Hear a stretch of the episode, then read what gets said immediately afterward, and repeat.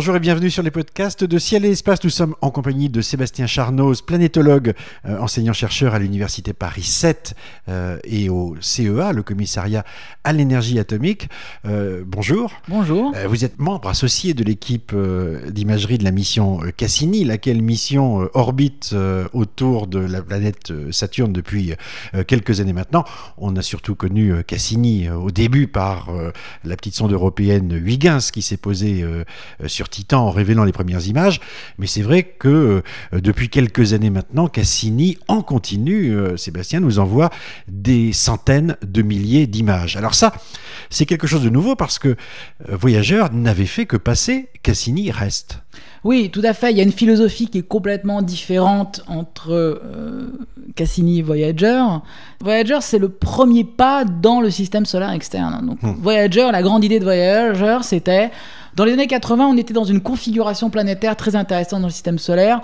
Plus ou moins grossièrement, les planètes étaient alignées, ce qui rendait possible une trajectoire qui passait par toutes les grandes planètes du système solaire Jupiter, Saturne, Uranus et Neptune. Ce qu'on appelait le grand tour. Voilà, le grand tour. Et c'était l'objectif de mission Voyager, c'est on va passer très vite. Alors on passe à 30 km par seconde, donc c'est beaucoup plus vite que la vitesse d'une balle de fusil. hein. Et euh, on va comme ça faire des survols des quatre planètes. Et euh, donc on va pas avoir beaucoup le temps de s'attarder, mais au moins euh, c'est la découverte, c'est l'exploration. On va avoir un premier aperçu de ces planètes. Donc à chaque fois avec Voyager, on a survolé les quatre planètes géantes du système solaire. Enfin, Voyager 1 a survolé Jupiter et Saturne et Voyager 2 a su- survolé quatre planètes géantes. À chaque fois, on a fait environ 15 jours d'observation. 15 jours d'observation correspondant grossièrement, c'est le temps pendant lequel on voit suffisamment bien la planète pour pouvoir faire de la science. Bon. Euh, donc euh, Voyager 1 a passé deux semaines autour de Saturne, en résumé, Voyager 2 a fait pareil. Donc en résumé, avant l'arrivée de la mission Cassini, on va dire que 95% de toute notre connaissance sur Saturne tenait à l'équivalent de un mois d'observation, deux fois 15 jours, avec les missions Voyager. Hmm. Et pourtant, avec les images de Voyager, qu'est-ce qu'on a découvert Alors voilà, c'est ça qui est extraordinaire parce qu'aujourd'hui encore, à l'heure actuelle, il y a des papiers qui sortent sur l'étude des images Voyager et des résultats qu'on qu'on en tire. Donc imaginez un mois d'observation, l'équivalent d'un mois d'observation, on travaille dessus pendant 20 ans. On découvre des choses pendant 20 ans. Alors maintenant, Cassini, la philosophie est complètement différente. Cassini, c'est on ne va pas visiter toutes les planètes, on s'arrête autour de Saturne et on se met en orbite autour de Saturne pour visiter euh, intensément, si je puis dire, pendant 4 ans, euh, les anneaux, les satellites et l'atmosphère. Et euh, vous savez que les capacités euh, d'imagerie, les capacités informatiques en plus ne sont pas les mêmes. Euh, Voyager a été construit au début des années 70, euh, Cassini a été construit dans les années 90. Donc le flux de données est fabuleusement plus grand. Donc en résumé, euh, Voya- euh, pardon, Cassini vous renvoie à peu près toutes les semaines ou toutes les deux semaines l'équivalent d'une rencontre complète Voyager. Donc le rapport est monstrueux. Euh, c'est comme si vous compariez un mois d'observation à quatre ans d'observation en continu. Alors, on en connaît évidemment beaucoup plus sur ce système-là. Aujourd'hui, si on le visite, alors c'est vrai que pour euh, beaucoup d'amateurs d'astronomie, euh, Saturne, c'est d'abord le coup de cœur hein, quand on regarde dans une lunette, un télescope. Ouais, c'est euh, les anneaux. la grande émotion. C'est la grande émotion. fait, ouais. Euh, et et c'est vrai que les anneaux euh, sont vraisemblablement déclencheurs d'un nombre important de vocations en astronomie. Est-ce qu'on peut dire aujourd'hui, quand on fait une visite virtuelle évidemment de, du système de Saturne, que c'est un système proprement original? Ah oui, c'est-à-dire que le système de Saturne est. Alors, il a plusieurs spécificités. Je vous dirais que tout est spécifique, à la limite. Dire, Bon, déjà, il y a les anneaux de Saturne, qui n'ont aucun équivalent dans le système solaire. On sait que les quatre planètes géantes ont des anneaux, aussi bien Jupiter qu'Uranus et Neptune, mais ce sont des anneaux extrêmement fins. Les, anneaux, les anneaux de Saturne, ils font euh, environ, ils sont de l'ordre de la masse de mi-masse, c'est les objets les plus brillants de tout le système solaire, ils sont composés de glace d'eau pure. En plus, il faut bien vous dire que les anneaux de Saturne, c'est le, c'est le premier disque astrophysique qu'on est en train de visiter. Vous savez que dans l'univers, de manière très résumée, dans l'univers, il y a deux classes d'objets. Il y a les disques et il y a les boules. Les disques, c'est les galaxies et les anneaux, et les boules, c'est les planètes, les étoiles. Bon, voilà, c'est la première fois qu'on visite un disque. Premièrement. Donc déjà, les anneaux de Saturne sont très spécifiques. Ensuite, les satellites de Saturne, le maître mot, en fait, c'est la diversité.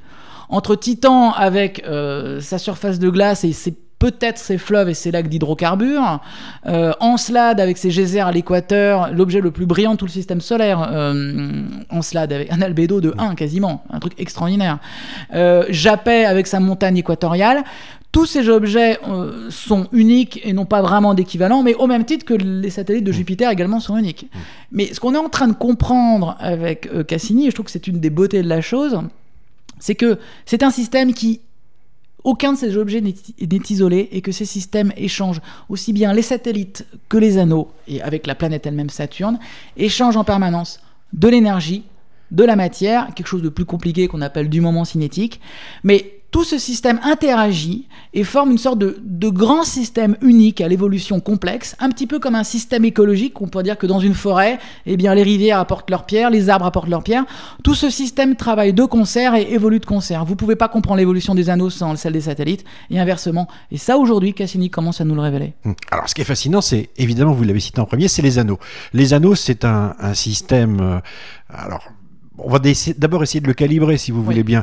Euh, c'est 300 000 km de diamètre. Voilà, en termes de dimension, c'est donc c'est trois exactement c'est 180 000, euh, pardon, excusez-moi, c'est 280 000 km de diamètre. Donc en gros 300 000, c'est grossièrement la distance Terre-Lune en diamètre.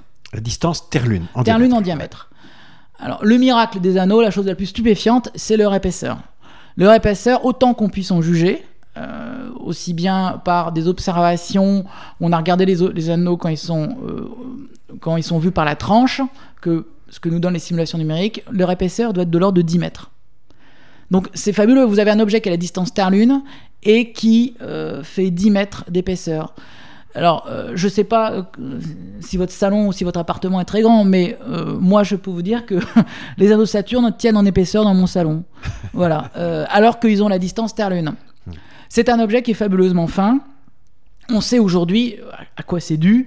Euh, cette finesse des anneaux de Saturne nous montre en fait que c'est un objet qui est extrêmement évolué et qui, est, qui a dissipé énormément d'énergie au cours de son histoire. Donc c'est un objet ancien extraordinairement évolué veut dire qu'il a un certain âge ancien? Alors, ou, évolué. C'est un objet, on va dire qu'il est très évolué. Mais après, toute la question qui se pose, c'est qu'est-ce, à quelle vitesse évolue-t-on?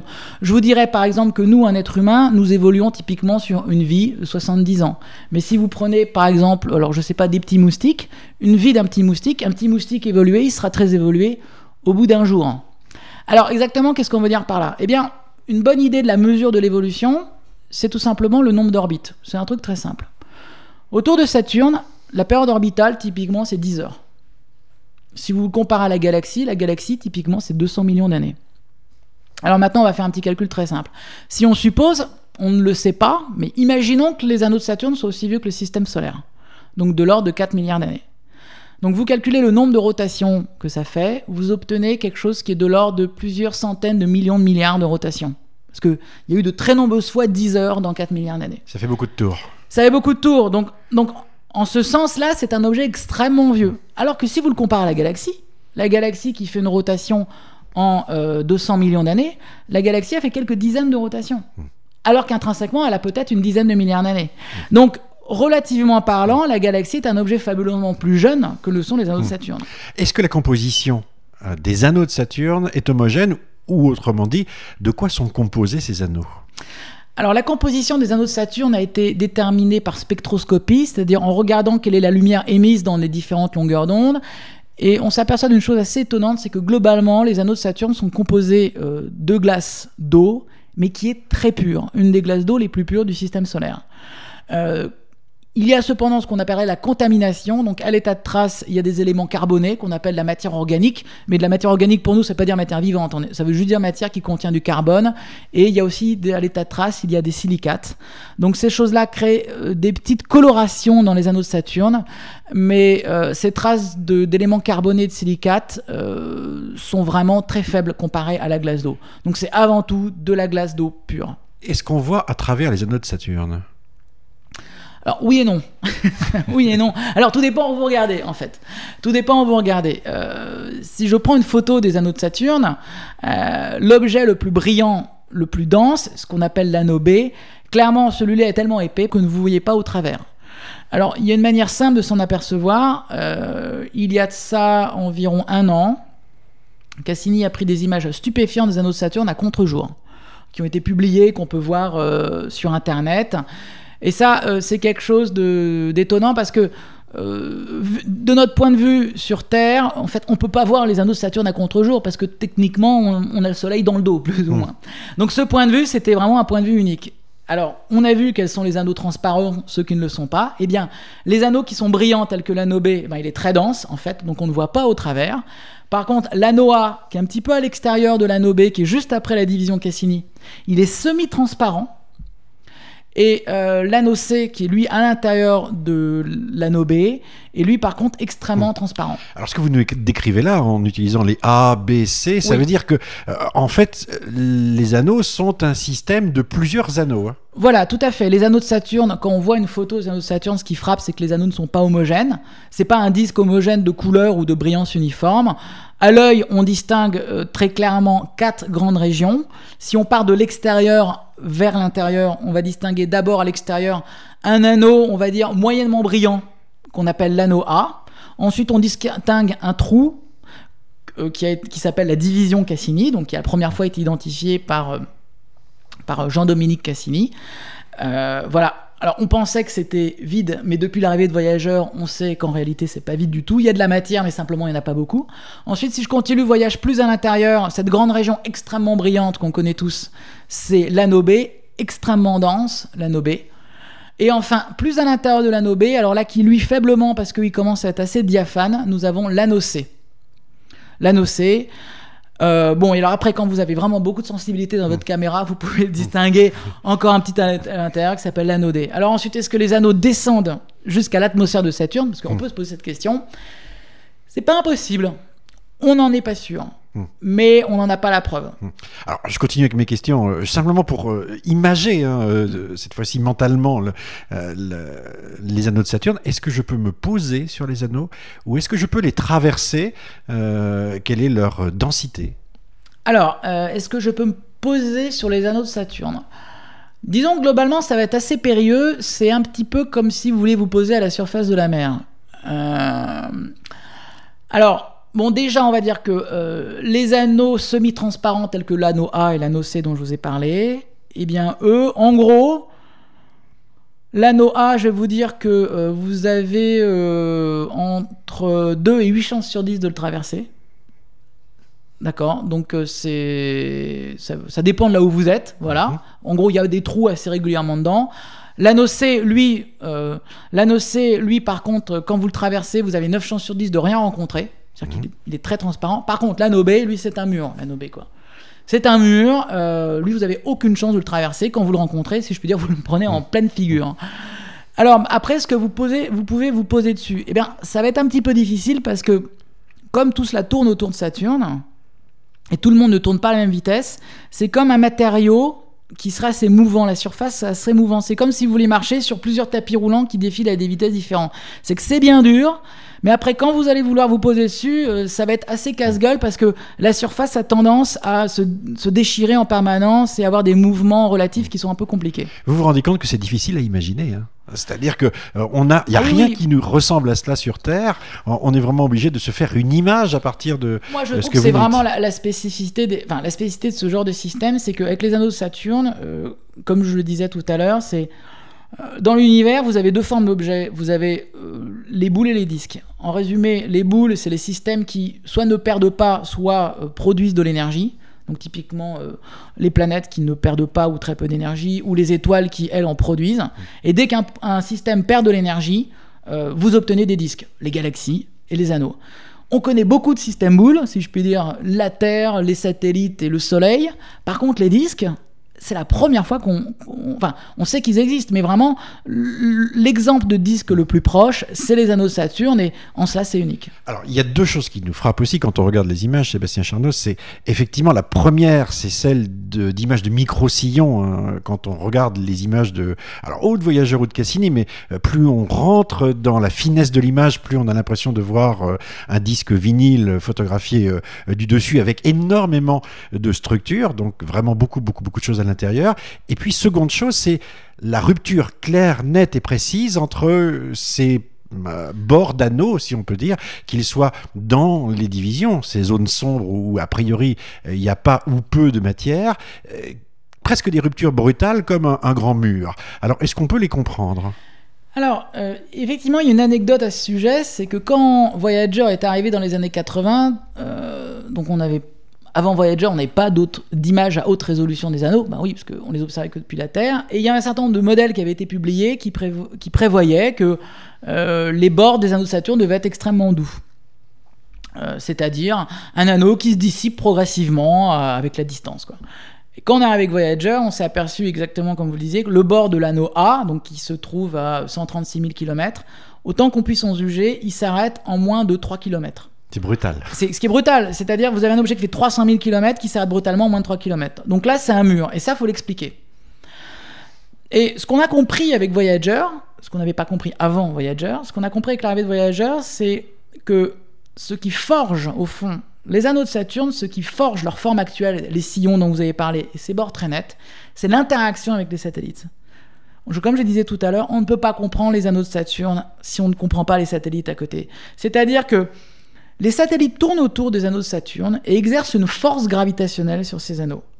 Et alors là, le calcul est un petit peu compliqué, mais euh, ce qui se passe, c'est que les anneaux de Saturne transfèrent une partie de leur énergie aux satellites vers l'extérieur, qui a tendance à faire s'éloigner les satellites. Mais en contrepartie, principe d'action-réaction Newton, si les satellites se déplacent vers l'extérieur, ils ont tendance à repousser l'anneau vers l'intérieur. Et Bon, après, tout cela s'exprime par des calculs qui peuvent être assez fastidieux, mais ce qu'on peut montrer, c'est qu'on peut comprendre comme cela, enfin, grossièrement, les détails, je vous garantis, ne sont pas compris en réalité. Mais grossièrement, on commence à comprendre qu'est-ce qui peut faire des bords aussi abrupts. C'est que les anneaux transfèrent leur énergie aux satellites, et mmh. euh, donc les satellites s'éloignent et les anneaux tombent. Et comme ça, vous créez une sorte d'équilibre extrêmement fin qui fait que les anneaux vont s'arrêter brutalement à un endroit. Il y a beaucoup de satellites autour de Saturne alors ça dépend à quel moment vous me posez la question, parce que le nombre de satellites augmente régulièrement en fonction euh, des découvertes. Bon, à l'heure actuelle, là, euh, on est, euh, on est fin 2007, je crois que le décompte est à peu près à 60 satellites. 60 satellites. Alors il faut bien voir que ces satellites se divisent en deux catégories extrêmement différentes. Vous avez les, les satellites de Saturne qu'on appelle les satellites principaux, qui eux orbitent dans le plan équatorial de Saturne, donc c'est-à-dire le même plan que les anneaux de Saturne. Donc ça, ce sont les grands satellites connus, euh, Mimas, Encelade, Janus, euh, Rhea, etc. Titan, dont bien sûr Titan. Euh, enfin voilà, toute cette famille de satellites. Et ça, on pense que ces satellites, ils se sont formés en même temps que Saturne. Voilà. Et vous avez une autre famille de satellites qui, elle, est beaucoup plus lointaine qui sont à la limite de ce qu'on appelle en termes techniques la sphère de l'île de Saturne. Très rapidement, c'est quoi la sphère de l'île de Saturne? C'est son rayon d'attraction gravitationnelle dans le système solaire. Donc c'est très très très loin de Saturne.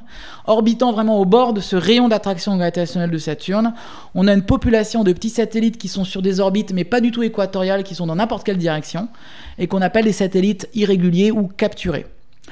En résumé, on pense que les satellites principaux, comme ils orbitent tous dans le plan des anneaux, on pense qu'ils se sont formés avec Saturne.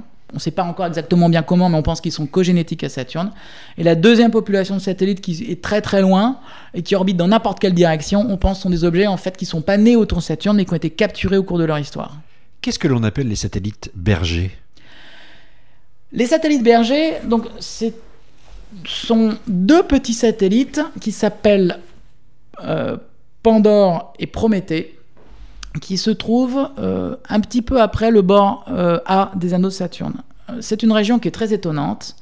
alors, bon, jusqu'ici, je vous ai parlé des, anneaux ABC. À environ 3000 km à l'extérieur de l'anneau A, vous avez un petit annelet fin qui s'appelle l'anneau F qui entoure les anneaux de Saturne un peu à la manière d'un lacet. C'est le bord extérieur. Bord extérieur, tout à fait. Vous avez les anneaux principaux et ensuite ils sont tous les anneaux principaux sont entourés un peu plus loin par une sorte de lacet fin, a, un annelet qu'on appelle l'anneau F. Cet anneau F, on il a été photographié à haute résolution par Voyager et, plus tard par Cassini. On s'est rendu compte que il est entouré à l'intérieur de l'anneau F orbite un petit satellite qui s'appelle Prométhée. Et à l'extérieur de l'anneau F orbite un autre petit satellite qui s'appelle Pandore. Donc Prométhée à l'intérieur, Pendant à l'extérieur. Et euh, quand les astrophysiciens ont vu cette configuration, tout de suite quelque chose les a chiffonnés. Parce que l'anneau F est très fin. Il fait quelque chose comme une cinquantaine de kilomètres de large. Et si vous prenez n'importe quel bouquin d'astrophysique, on vous explique qu'un anneau ne peut pas rester fin et que sa tendance naturelle consiste à s'étaler. Donc on a dit, mais comment un anneau peut rester aussi fin? 50 km, c'est tout petit, devrait être étalé. Et à ce moment-là, un chercheur américain qui s'appelle euh, Peter Goldreich a dit écoutez, on a peut-être une solution. Regardez, si on suppose que le petit, comme je vous ai dit, les satellites à l'extérieur ont tendance à repousser les anneaux, si le satellite Pan a tendance à repousser l'anneau F vers l'intérieur, et si le satellite Prométhée qui est à l'intérieur repousse l'anneau F vers l'extérieur, ce petit anneau F, au fond, il est coincé entre ces deux satellites qu'il comprime. Et euh, cette idée que donc, d'où est née cette idée que ces deux satellites Pandore et Prométhée empêchent l'anneau F de s'étaler. Donc un petit peu comme comme si c'était des chiens de chasse, des chiens bergers, excusez-moi, qui empêchent l'anneau F de partir dans toutes les directions. Qui le confinent. Qui le confinent. C'est de là qu'est née cette idée de satellite berger. Hmm extraordinaires images aussi euh, qui ont été fournies par Cassini et qui montrent à l'intérieur des anneaux euh, des structures un peu curieuses, euh, des torsades, de des, l'anneau F, de. Enfin, on, on, voit qu'il y a des là torsades, des spirales, des grumeaux, des agrégats, une structure extrêmement dynamique et qui en plus change d'un jour à l'autre. Ça bouge en continu. Voilà, au bord des anneaux de Saturne, en particulier à l'intérieur et autour de cet anneau F, il semble y avoir une vie dynamique très étonnante dont on connaît l'existence euh, depuis Voyager et euh, qu'aujourd'hui on, regarde à très haute résolution avec Cassini. Il faut savoir que l'ANOF, à lui seul, il épuise quelque chose comme entre le tiers et la moitié des publications sur les anneaux de Saturne. Alors, alors il est tout petit, hein. donc c'est pas proportionnel à la surface, si je vais dire. Pourquoi? Parce que c'est l'anneau qu'on voit le plus évoluer en temps réel. Donc on a vu des structures torsadées, on a vu des agrégats, on a vu des grumeaux. Récemment, euh, en 2005, on a même vu une structure spiralée autour de cet anneau. Il semble y avoir une, évolution dynamique extrêmement euh, étonnante. On commence aujourd'hui à la comprendre. Alors, elle viendrait de deux choses. Premièrement, les satellites bergers Pandore et Prométhée ont peut-être une influence beaucoup plus euh, tragique, si je puis dire, sur cet anneau qu'on avait pensé avant. En particulier, le satellite Prométhée, à chaque orbite, frôle littéralement cet anneau. Et on s'aperçoit, en dépit de la théorie des satellites bergers, qu'en réalité, quand le satellite euh, Prométhée s'approche trop près des anneaux, il a tendance à arracher du matériau et à créer des structures régulières comme des draperies dans cet anneau. Première source de structure. Deuxième source de structure, et ça je vous parle de quelque chose qui est beaucoup plus théorique, mais aujourd'hui on pense qu'il y a quelque chose à aller chercher à ce niveau-là, c'est que quand vous regardez où se trouve l'anneau F de Saturne, il se trouve en dehors de cette limite théorique qu'on appelle la limite de Roche. La limite de Roche, c'est la limite en dessous de laquelle euh, le matériau peut s'accréter pour faire des satellites. Or, la NOEF, lui, de manière très étonnante, en fait, il se trouve à cheval sur la limite de Roche. Alors, est-ce que ça, c'est un hasard ou pas? Donc, un physicien vous dirait, si vous êtes à cheval, donc vous êtes dans une sorte d'état instable entre deux solutions. Est-ce que j'accrète Est-ce que j'accrète pas? Je suis pile exactement au milieu. Et on pense que à l'heure actuelle, il y a de l'accrétion en fait dans la NOEF de Saturne. La NOEF de Saturne est peut-être le dernier endroit du système solaire où il y a encore des objets encore en train de se former. Donc l'ANOF euh, est un objet passionnant où c'est peut-être le dernier endroit où vous avez encore l'opportunité de regarder des lunes se former. À ce sujet, on a observé avec Cassini depuis deux ans des petites lunes orbitant autour de la NOF qui semblent être éphémères. On les a suivies pendant quelques orbites et ensuite après elles semblent avoir disparu. Peut-être qu'elles se sont formées dans la NOF, mais comme elles sont très instables, elles ont peut-être disparu après.